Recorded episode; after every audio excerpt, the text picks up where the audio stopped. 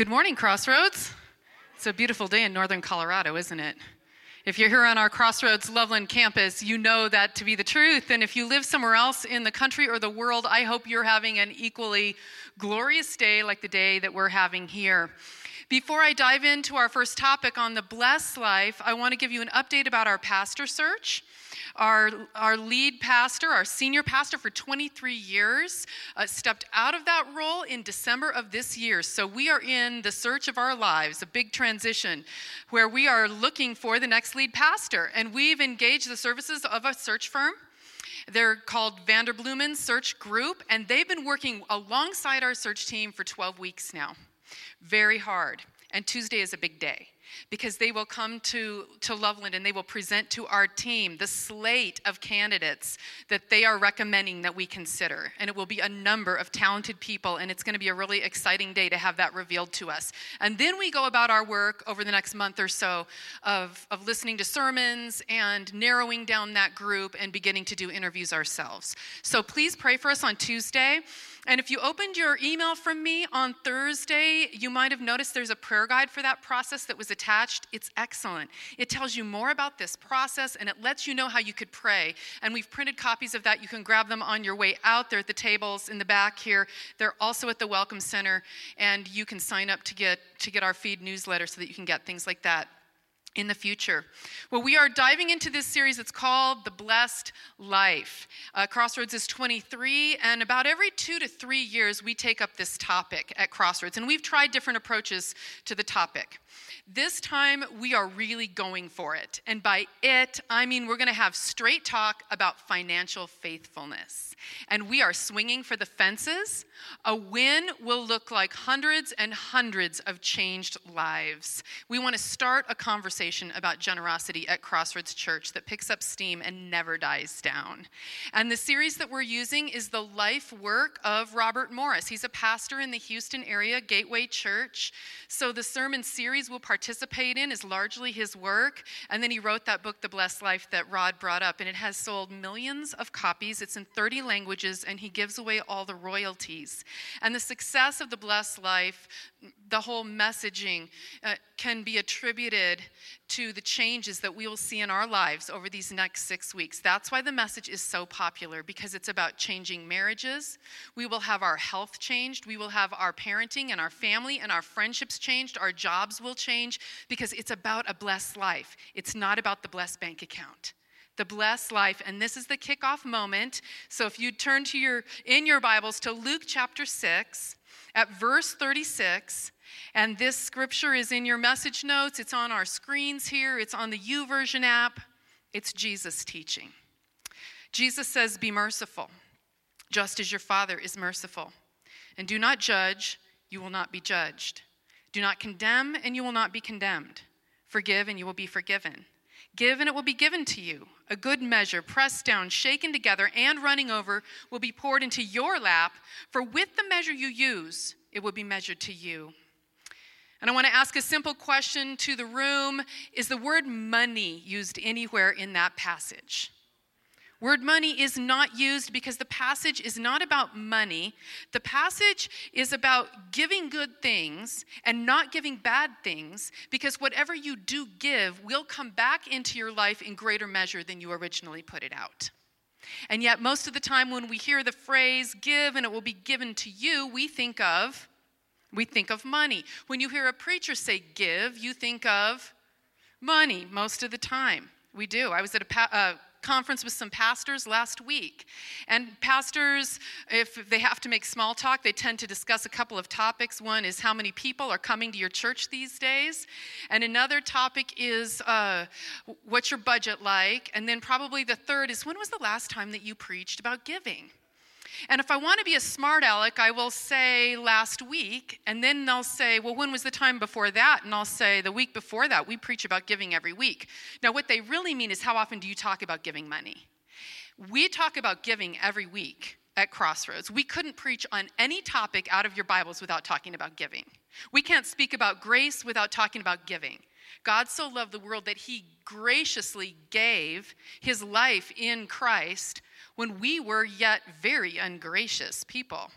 We can't talk about uh, relationships in marriage or friendship without talking about giving because those kinds of relationships don't work unless all the people are givers.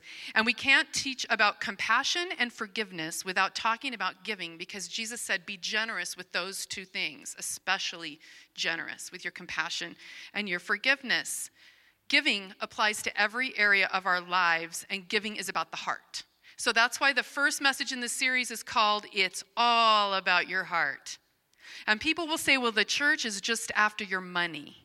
And to that, I would say yes and no.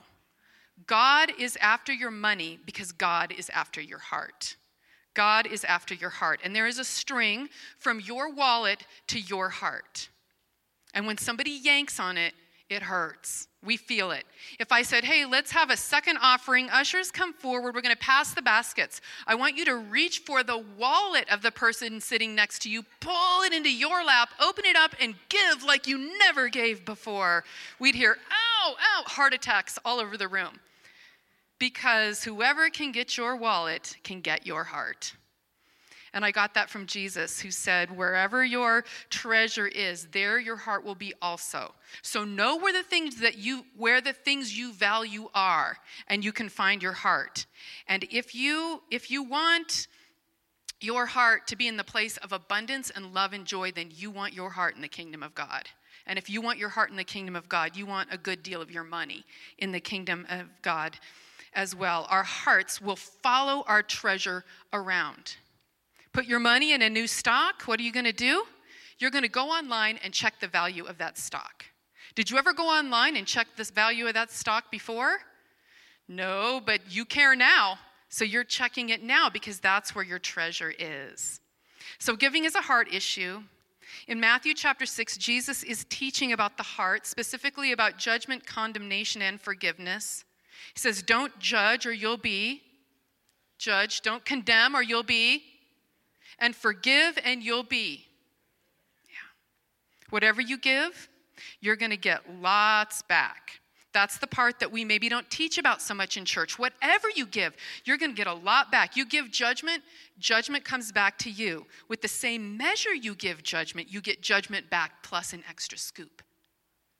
So we can apply uh, these principles to other areas of life. We can. We can apply it to money because it's the law of sowing and reaping. That if we plant a seed, we don't just get a seed back, we get a plant or a tree and a whole lot of seeds. That's the way that God created the world. Whatever you give, you're going to get more back. So it's better to give good things than bad things because you will get back what you've given in large measure no matter what you choose to give. I learned this through parenting. That is the school where I learned that you give back what you give out. There were times when my daughter's behavior or attitude had me on tilt. And I remember one time being in an hour and a half long verbal gridlock with a 16 year old. And after I got completely worn down and super stressed out, I sent her to bed and I said to Dave, Come here, we're gonna talk. And Dave knows that doesn't really mean that we're gonna talk. It means that I'm going to talk, and Dave's going to pretend like he's listening, because he already heard it all. He heard it. He's going to pretend, and I'm going to recall the entire conversation. So I'm going at it, blow by blow, play by play, retelling it. And at one point, I said, Can you believe she was yelling at me? I can't believe she yells at me. And then I came up for air and I took a breath. I stopped talking, and I could hear her voice coming from her bedroom. And I said, are you on your phone? Answer me. Are you using your phone? Answer me now. And without even skipping a beat, I looked right back at Dave and said, I can't believe she yells at me. now, if Dave were a better preacher, he'd say, Katie, open your Bible to Luke 6:38. Give yelling, and yelling will be given back to you. Praise, pressed down, shaken together, and overflowing, for with the same measure that you yell, you get yelling. God is after our hearts. And we're going to look at Deuteronomy chapter 15 and see what we can do to grow a heart of generosity. About 3,500 years ago, people began noticing how generous and kind God is, and they began catching the vision that God expects us to be like that also. And so we got the Ten Commandments, We got other instruction given through Moses to the people of Israel. We call this the Old Testament law. We know that Jesus didn't take one word of it back, but only retaught it with an emphasis on the heart. Within this mini teaching here, we see four things we need to do to begin the journey of a blessed life. You're going to be amazing how much God was concerned with our hearts 3,500 years ago. Deuteronomy 15, 7 through 15 says, If anyone is poor among your fellow Israelites in any of the towns of the land the Lord your God is giving you, do not be hard hearted or tight fisted toward them. Rather, be open handed and freely lend to them whatever they need. Be careful not to harbor this wicked thought. The seventh year for canceling debts is near, so that you may not show ill will toward the needy among your fellow Israelites and give them nothing. They may then appeal to the Lord against you, and you will be found guilty of sin. Give generously to them, and do so without a grudging heart. Then, because of this, the Lord your God will bless you in all your work and in everything you put your hand to. If any of your people sell themselves to you and serve you six years, in the seventh year you must let them go free. And when you release them, do not send them away empty handed. Supply them liberally from your flock, your threshing floor, your wine press. Give to them as the Lord your God has blessed you. Remember that you were slaves in Egypt, and the Lord your God redeemed you, and that is why I give you this command today. So, there are four things that are taught here that we need to do if we want to grow a generous heart. And the first thing is to deal with a hard heart. Deal with a hard heart. God brings up tight, tight fistedness and hard heartedness, and then this at verse 9 Be careful not to harbor this wicked thought. The seventh year, the year for canceling debts, is near, so that you do not show ill will toward the needy among you, your fellow Israelites, and give them nothing. They may appeal to the Lord against you, you'll be found guilty of sin. So notice that hard heartedness, tight fistedness, and even self protective thinking is wickedness in God's mind, and God will hold it against you. That's what guilty means. We think this way, we get in trouble with God. And this is what God's communicating. If your neighbor who is in need comes to you and asks for something, you're supposed to open your hand and lend freely without even having the side thought that the legal year of Jubilee, when the time for canceling debts will come, is only a few months away. They probably won't have paid you back by then. And if that happens, the debt will be canceled and you'll never see your money again. Don't even have that side thought. See, God had implemented an economic system where all debts were canceled once every seven years. How many of us would like to re implement this economic system? Be really be something, wouldn't it? I want us to understand the radical soft heartedness of God and what God is asking for, from us. God's saying, don't even have the thought of denying a loan or helping because of Jubilee coming in a few months and that you'll legally have to cancel the debt. Don't even think like that. I want you to think like me, and I want you to feel like me and be generous and compassionate like a child of God. Now, let me ask you a question that a Bible teacher asked me, a group of young adults, many years ago. He said, Why do you think God made giving a part of human life? That God created giving. We see it all the time in our ordinary affairs. We see it in operation in the world. It's there. God created it. Why would that be? And the overwhelming answer among this group of young adults was to support God's work. A reasonable answer for some people trying to figure out how God thinks to support God's work. But let's think about that for a moment. Does God really need me to support God's work? Is the solar system light bill getting out of hand? And based on my giving, we may or may not keep the lights on? Is God uh, trying to solve the problem of the next drought and we've got to build a reservoir and there's not enough money to do it, so God needs the people to give or we won't have water? Is God, is God stockpiling gold to pave the streets? No, God doesn't need our money, right? God did not create giving to support his work. God's work is much more powerful than that. God created giving for our sake, not for God's sake, for our sake. And the reason why is that giving more than anything else will root selfishness and greed out of our hearts. That's what does it. That's what does it. And this is why we don't like hearing Christian teaching that's give to get. Give and you'll get. Give and you'll get. That's why we don't like that. Or please God through your giving, and then God will reward you. I don't like it because it makes God sound like God can be bought, and it's not good for human souls. Because give to get will just tamp the greed and selfishness further down into our heart. It's appealing at the lowest level of human thought give to get.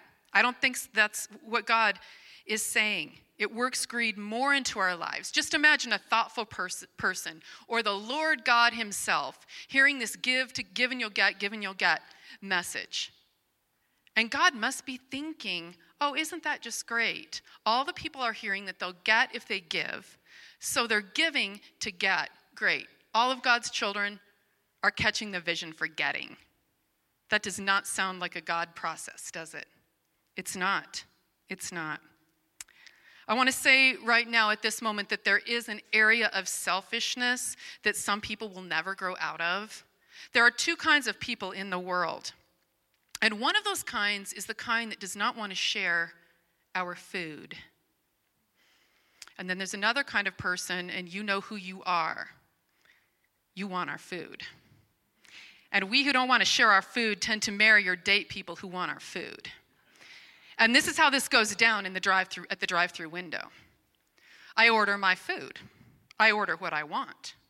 And then I turn to Dave and I say, "What would you like?" And he usually puts his hand right here and he thinks for a second. He says, mm, I'm not really very hungry, so I'll just have some of, of yours. And I say, Oh, no, you won't. I'll buy you all the fries you want, but you're not getting one of my fries.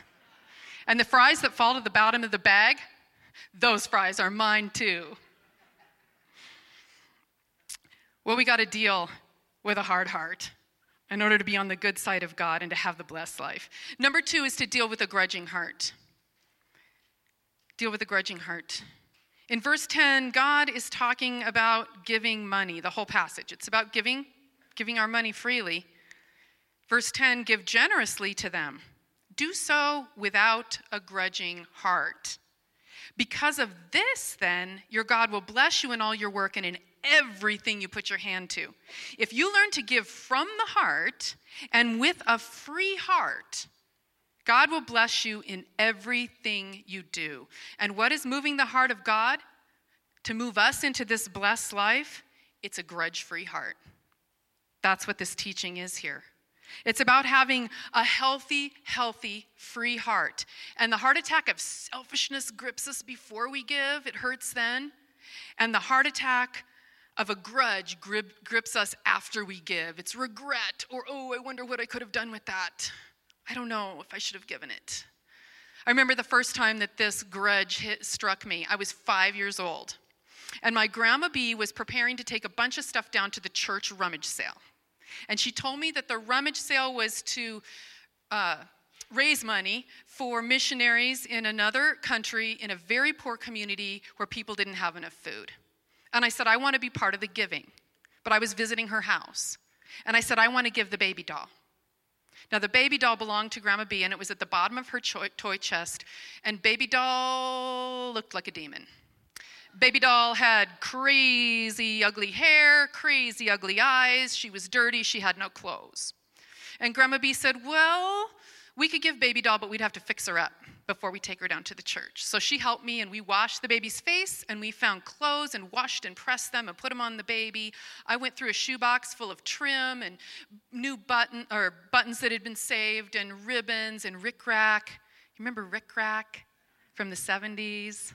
Rickrack is groovy. Well, we sewed Rick rickrack on Groovy Susie's little dress, and I put her in my lap, and we headed down to the rummage sale with our boxes of stuff that we were going to give away. And I turned to my grandma B, and I said, I'm going to keep her. Now that she's pretty, I want her.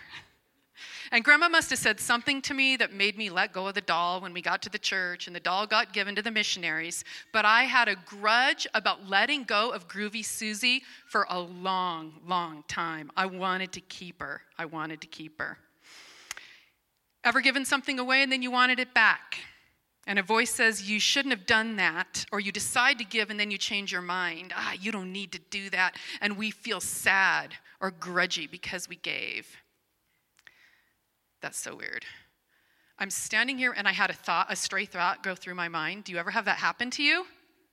I had this stray thought go through my mind that I am traveling tomorrow and I don't have any cash. How weird is that? It's probably because we're talking about money, right? Okay, I got to find my place. Oh. This is awesome. I need to think out loud more often. If I could earn a living thinking out loud, that would be my dream job. I think Rod just handed me what looks to be about a 100 bucks. You know why Rod got up so quick and gave me this? I gave it to him before the service started. yeah. And I heard some quick thinkers say, because it's yours. And it is. That's the lesson here. It's easy to let go of something if it's not really ours. And could it be that one of the reasons we have a hard time letting go of our resources is because we mistakenly think they were ours in the first place? When everything belongs to God, the earth and all it contains are God's. And when we get that truth in our hearts, it's so much easier to let go because we know it already belonged to God. We won't feel the grudge. So we deal with a grudging heart. Number three, develop a generous heart. Develop it. Develop a big, generous heart. We're looking at verses 13 and 14 here. And this is concerning the generosity that you show to your servants when you release them. So, everybody, take this in because I know you'll need this the next time you release servants being kind of smart alecky, but um, this, was, this was a thing in that day that people who were poor would sell themselves to a family. And God said they're to be released then once every seven years. And when that happens, at verse 13, when you release them, do not send them away empty handed. Supply them liberally from your flock, your threshing floor, your winepress. Give to them as the Lord your God has blessed you. Isn't God's way of generosity natural? It comes to us in absolutely every area of life. When you hear that from Deuteronomy, that that's how God sees it and that's how God wants us to treat people, how do you feel about God? I feel good. Some of you get a little bit of a tear in your eye, or you feel your heart, even this space right here, warming up just a little bit because you know that's right. We want people to be treated that way. We know we were created in God's image, so deep down, you get it. But what happens is that early in our lives, we experience pain or scarcity or loneliness, and we learn a different life. We feel like we need to get and save and keep so that we'll be safe. But we can be born again generous. Look back at Luke 6:30. We'll have it on the screens. I don't think it's in your message notes. This is the context of the whole give and it will be given to you promise. Jesus says, Give to everyone who asks of you. He's teaching off this Deuteronomy idea. And to him who takes your coat, give him your second one. Jesus thought it was possible for people like us to be born again generous. We know it's possible, or we wouldn't try to teach our children to share we have hope for them. It goes like this Share, little Johnny. No, share. No, share that. Little boy comes over to your house to play. Your little boy is playing. There's toys all over. The little guest boy walks over, picks up a toy, begins to enjoy it, and your little boy runs over there and says, I was playing with that. That's mine. Give me that. So the little boy puts the toy down and graciously walks to another toy, picks that one up. Your little guy runs right over there and says, That's mine too, and I was playing with that. I think that sometimes God is saying to all of us, When are you going to grow up? When are all my children going to grow up and grow out of that? A pastor friend of mine tells a story about teaching his grandchildren. It's really a story about goldfish crackers. Boy, if you want to see an economic system fall apart and riot in the streets, just don't have enough goldfish crackers for visiting grandchildren. So uh, this the, the papa takes a little bag that has barely a handful of goldfish left in the bottom.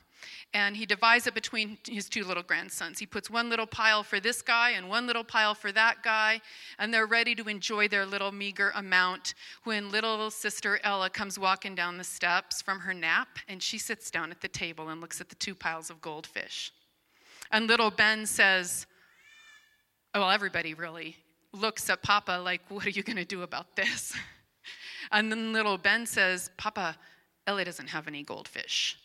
And Papa is just like, oh, yeah, that's right, Benny boy. And he throws Benny a little softball. He says, Ben, what do you think we should do about that? And Ben says, Papa, I think you should go to the store and get more goldfish. True story, cute story about kids learning to give. But I think that God is thinking that this is what God wants of me that I would look around and see the need and that somebody doesn't have, or this is the way it is. And I would say to God, that hurts, and I want that changed. And then God would say back to me, okay, Katie, so what do you think we should do about it? And that my response would naturally be, I think I should share lots and lots. And I think I should spread the message of sharing as much as I can so that all your children are doing this. God wants us to develop a generous heart. And finally, God wants us to develop a grateful heart. Gratitude is power. Uh, Deuteronomy 15 15 says, Remember, you were slaves in Egypt, and the Lord your God redeemed you, and that is why I give you this command today. What command? The topic is generosity, open handedness, warm heartedness, no grudges. That's the command. And then God says here, why? Why would I give you this command? Because everything that you have came from me, even the fries at the bottom of the bag. And every once in a while, you need to remember who you are, that you were once a slave. And every once in a while, I get a very heartwarming reminder of this. I will every once in a while have a flash, and I'll just remember what it felt like to lose a parent to divorce, to walk into a new school, to be a very small child, to not have friends, to have some bullying, and then to remember how God encouraged me that you're not alone and sent warm, friendly people into my life and rescued me. And every once in a while, I'll get a reminder and a flash that I was once enslaved to gender discrimination that I spent much time wondering if I had chosen the right field, that I experienced much rejection.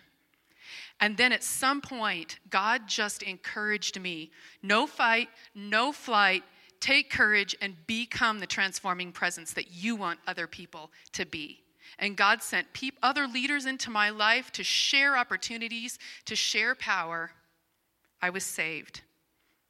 And then I remember the years of parenting how tired I got sometimes, the mistakes, the failures, the worries, the hard work, the heartache, and then that exhilarating feeling the very first time that a grown son or daughter comes alongside you and encourages you.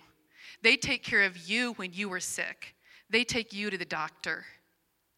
They know what you're good at and they call it out in you. They remind you. They would never think of hanging up the phone without saying, I love you and you know they'll initiate that, you say, Wow, I'm so thankful for God's rescue and salvation.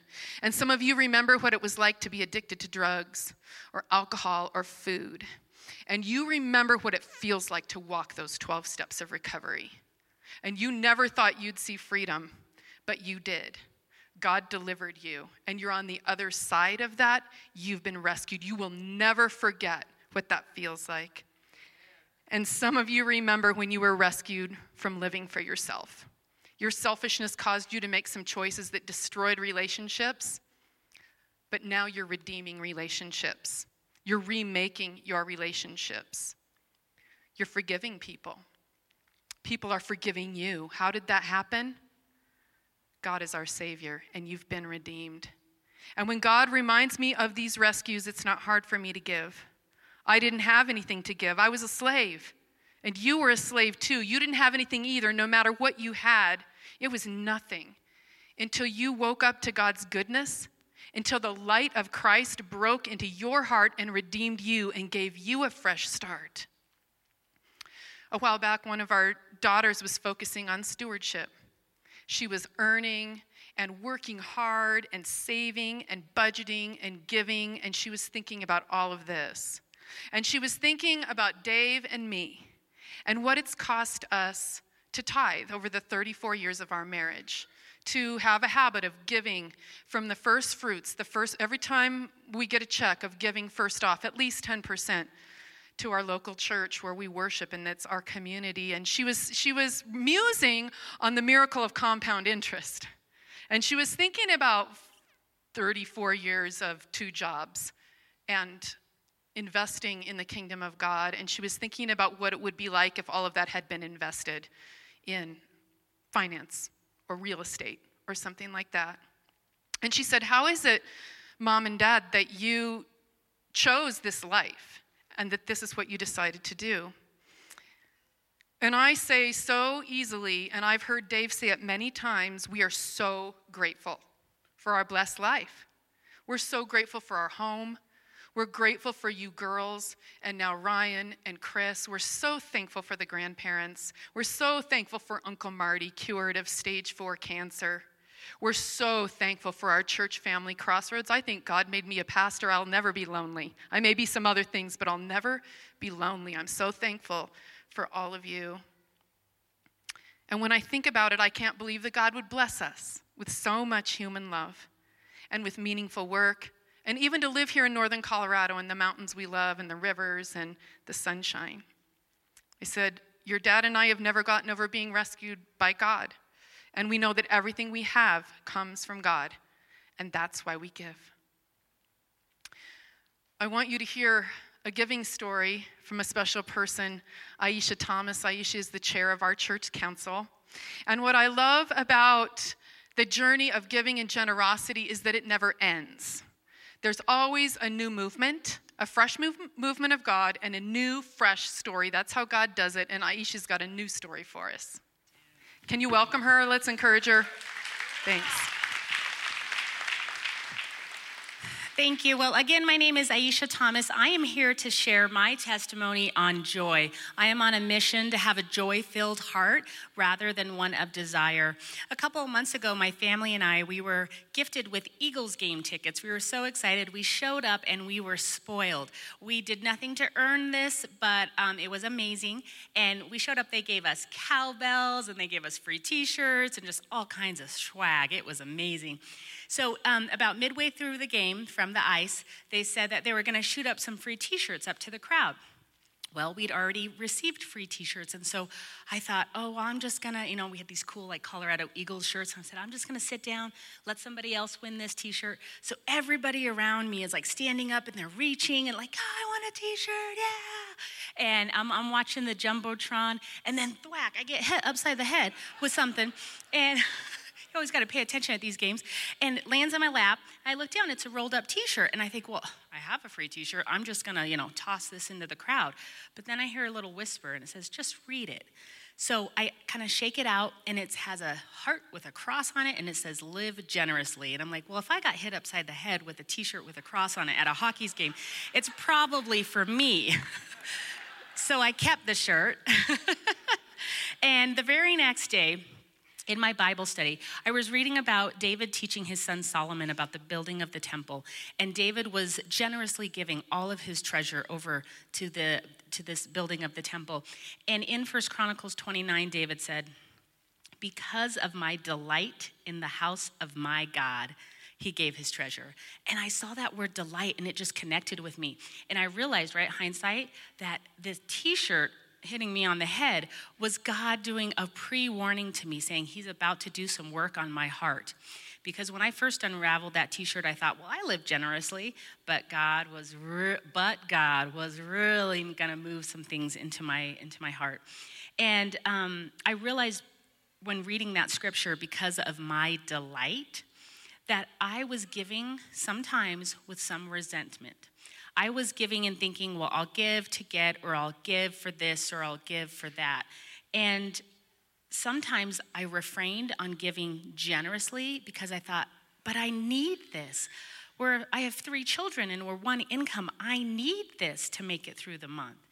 And now becoming a council chair and seeing the church budget and where every dollar gets spent and the direct correlation of giving and tithing into our programs and staffing and the amazing incredible stewardship of this money that our church uh, leadership creates um, in, this, in this amazing place.